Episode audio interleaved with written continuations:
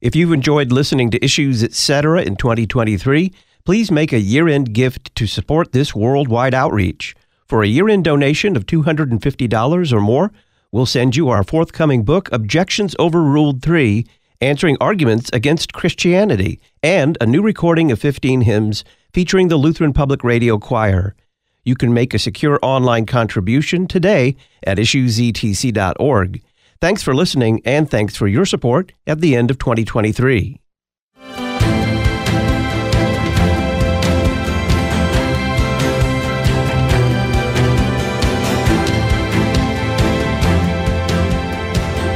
How in the world did this ideology that gender is not something fixed, but in fact something that is fluid, that can change from time to time, from person to person over the course of your life, you get to decide, literally get to decide what your gender is, and everyone else should necessarily go along with what you think your gender is. Where did this come from, and how did it catch on so fast?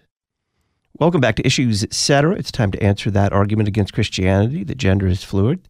Pastor Andrew Packer joins us. He's Associate Pastor at Good Shepherd Lutheran Church in Collinsville, Illinois, author of a chapter in our forthcoming book, Objections Overruled 3. Pastor Packer, welcome. Thanks for having me on again, Todd. You quote from St. Anthony regarding the madness of the times. What is that quote and how does it apply today? Yeah, he said, A time is coming when men will go mad. When they see someone who is not mad, they will attack him, saying, You are mad. You are not like us. And I think we see that all around us every day. We have, especially with this issue of gender fluidity and people changing their gender, pretending to be a man if they're a woman or a woman if they're a man is a mark of that insanity. And then those of us who say, wait a minute, the emperor has no clothes, we're labeled as mad and insane, even though we're just trying to call a thing what it is. Chesterton had a similar kind of quote, right? That there will come a day when we'll have to debate with people whether a triangle has three sides, whether the grass is green and the sky is blue. And we're living in that insanity right now. What are the ideas the main ideas behind the sexual revolution? In my chapter, I try to sum it up this way because I, I think it's helpful, at least for me. Like the philosophical ideas behind these things are, are long and complicated, but the two ideas that stand out to me are first that your feelings are the center of the universe. That is this whole idea of follow your heart. We see that in countless movies, even children's movies. That's a big theme follow your heart. And then, second, you have the will and the power to do whatever your heart desires. And so if you put those two things together, you have the perfect storm for people who say, well, what I really desire is to be opposite of what my body is.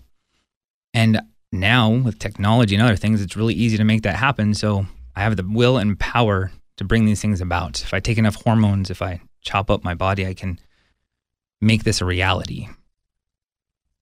How are these ideologies of today really part of a demonic plan.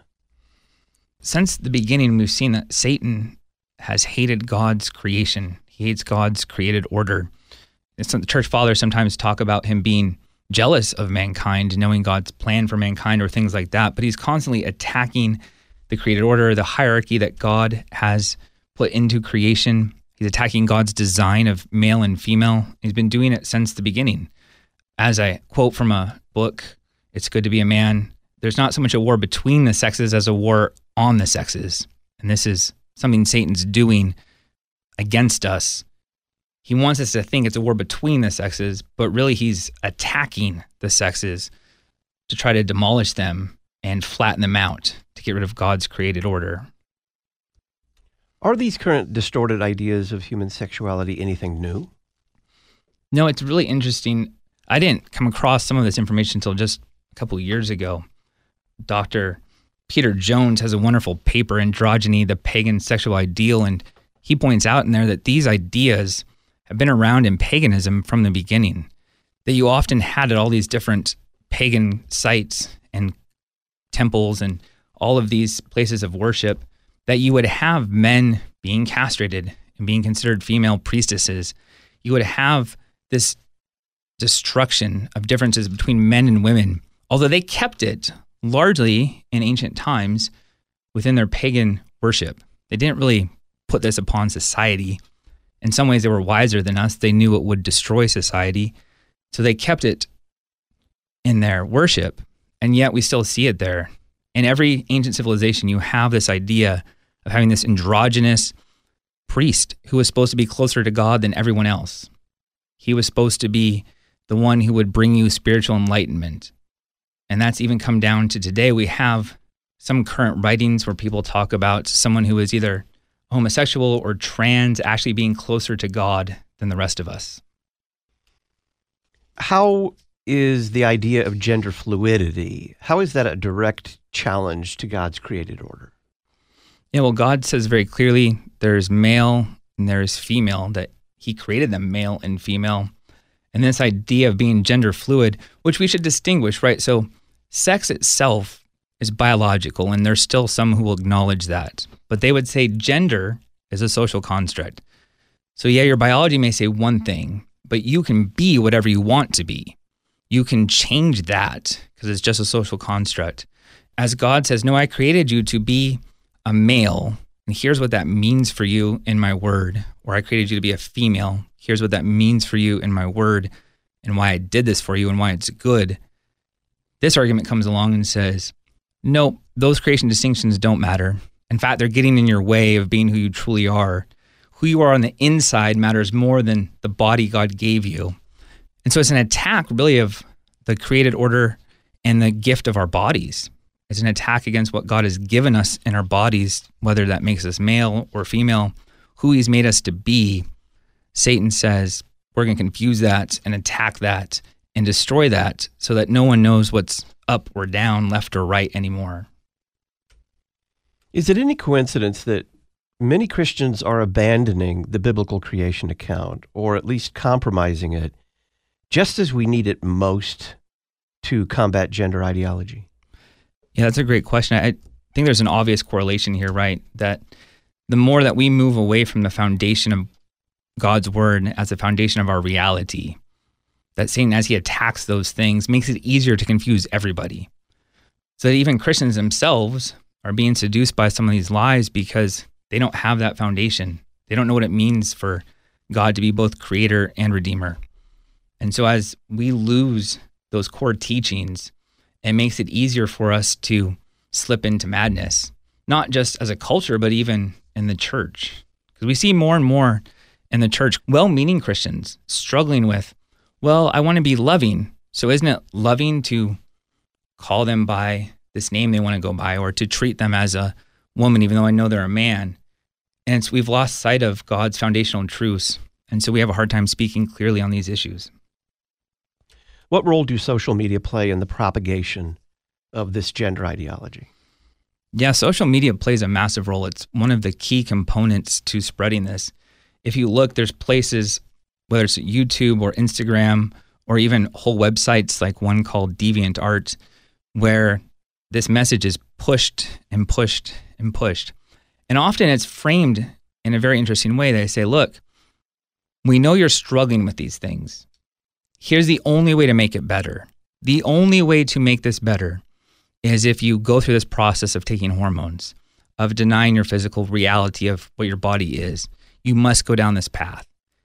And so these influencers come along and walk beside these largely kids and say, You need us to get you through this. And if you don't do what we say, it's going to turn out badly for you. And part of that is they will tell them on these sites, your parents, your pastors, anyone who tells you you shouldn't do this is an enemy and you need to cut them out of your lives. Why does this gender ideology target girls especially? It's a little strange. If you look before 2012, there were zero girls that wanted to transition to be boys. And that number, as we know, has skyrocketed. And Abigail Shrier, in her book, she has a lot to say about this. And I would point people in that direction. Her book, Irreversible Damage, is very helpful on this. But one of the things we've seen, girls as they're going through puberty, like Abigail Shrier points this out, like their hormones are such a mess and it's very difficult to go through that as they struggle with these things, as they struggle with these natural changes that should be occurring, as they struggle with what their body's going through, some of them hate their bodies. They say, This is too difficult. This is too hard. I need a way out. And so they end up in these websites and these social media places, and they're getting led into dangerous territory. And it starts with a very simple thing it's just hard going through this change. And I don't know why girls are being targeted more than boys, although the numbers seem to indicate that. But it does seem to have something to do with the struggle girls are going through as they go through puberty that seems to be greater than what the boys are going through. You say that we need to return to the foundations of our faith in order to respond to gender ideology. What does that mean?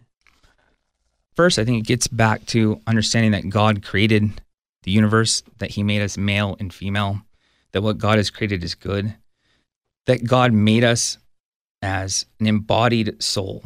And that's a phrase from Dr. John Kleinig that he talks about in his book on the body. And he says that we must keep this in mind that we're an embodied mind and mindful body, that you can't separate the inner you from your body. Body and soul, you are one person. And that the fact that God gave you this body actually matters for how you live your life. And then coupled with that, understanding of the body is understanding that for a Christian, we're baptized into Christ Jesus. In Christ Jesus, our baptism gives us our identity. It tells us who we are. It gives us security.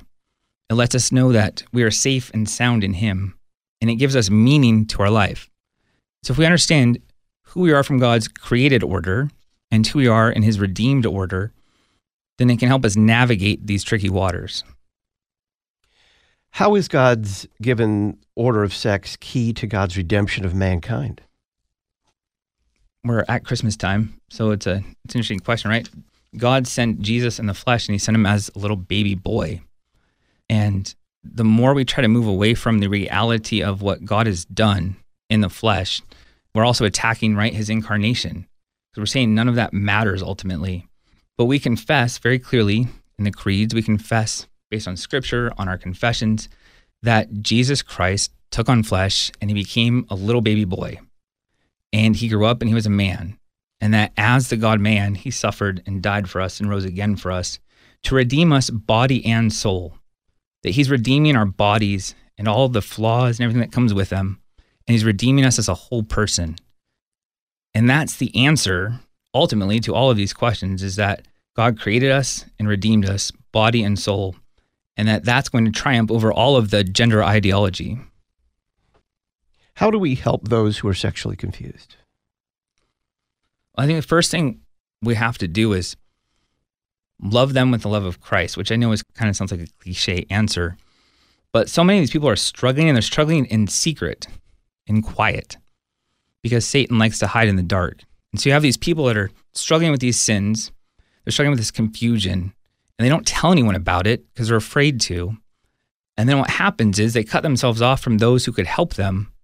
And then ultimately, what happens with that is they're cut off from those who could love them and give them good advice. And they're led astray by those who are pushing them in a dangerous, deadly path. And so when we come along, we need to be able to say, look, we know you're confused. We know you're hurting. We know you don't know how to process this, but we're here to help. Let us show you what the Bible says. Maybe we need to help get them a good Christian counselor who can walk them through these things as well, get them good pastoral care, but push them in that direction. And something related to this that I think is really important right now is there's already parents right now who are watching their kids go through this. They're watching their children harm themselves or watching their children take hormones that they shouldn't be taking. And we need to be able to come alongside those parents and say, we're here for you too. Because a lot of parents in this position right now think it's all their fault.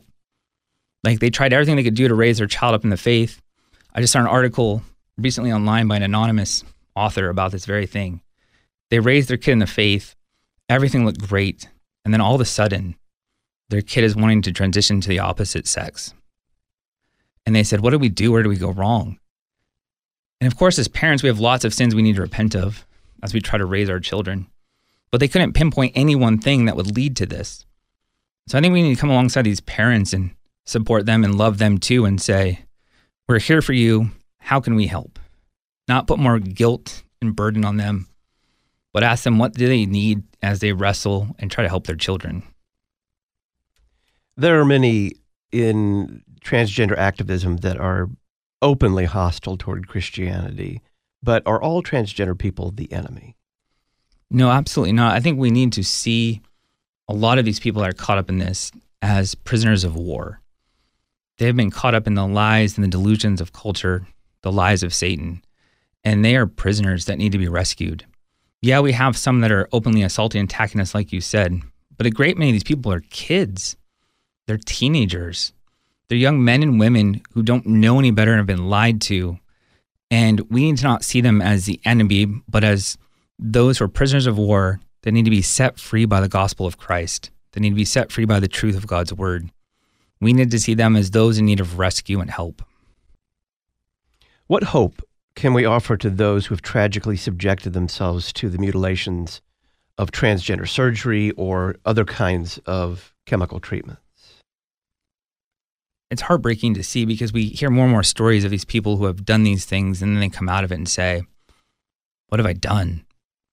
And we don't have any quick fix for that. We can't come to them and say, here's this thing that'll make all of that okay. But we can give them a future hope. We can tell them, look, we know your body can't be fully healed here and now. But in Christ, there's a day coming when your body can be raised up, it can be transformed, and it'll be made brand new. And that is a hope I think we need to give these people that through Christ's word, through his very body and blood, they're going to be sustained in the faith and eventually they're going to be raised up whole and new and complete. Pastor Andrew Packer is associate pastor at Good Shepherd Lutheran Church in Collinsville, Illinois. He's author of a chapter in our forthcoming book, Objections Overruled 3. Andrew, thank you very much. Thank you, Todd. Tuesday on Issues Etc., we'll have Dr. Adam Francisco respond to the argument that the stories of the Bible don't seem real, and we'll look forward to the fourth Sunday in Advent according to the three year lectionary with Pastor Sean Daenzer. And on Wednesday, we'll discuss the Vatican's approval of the blessings for same sex couples with Pastor Heath Curtis.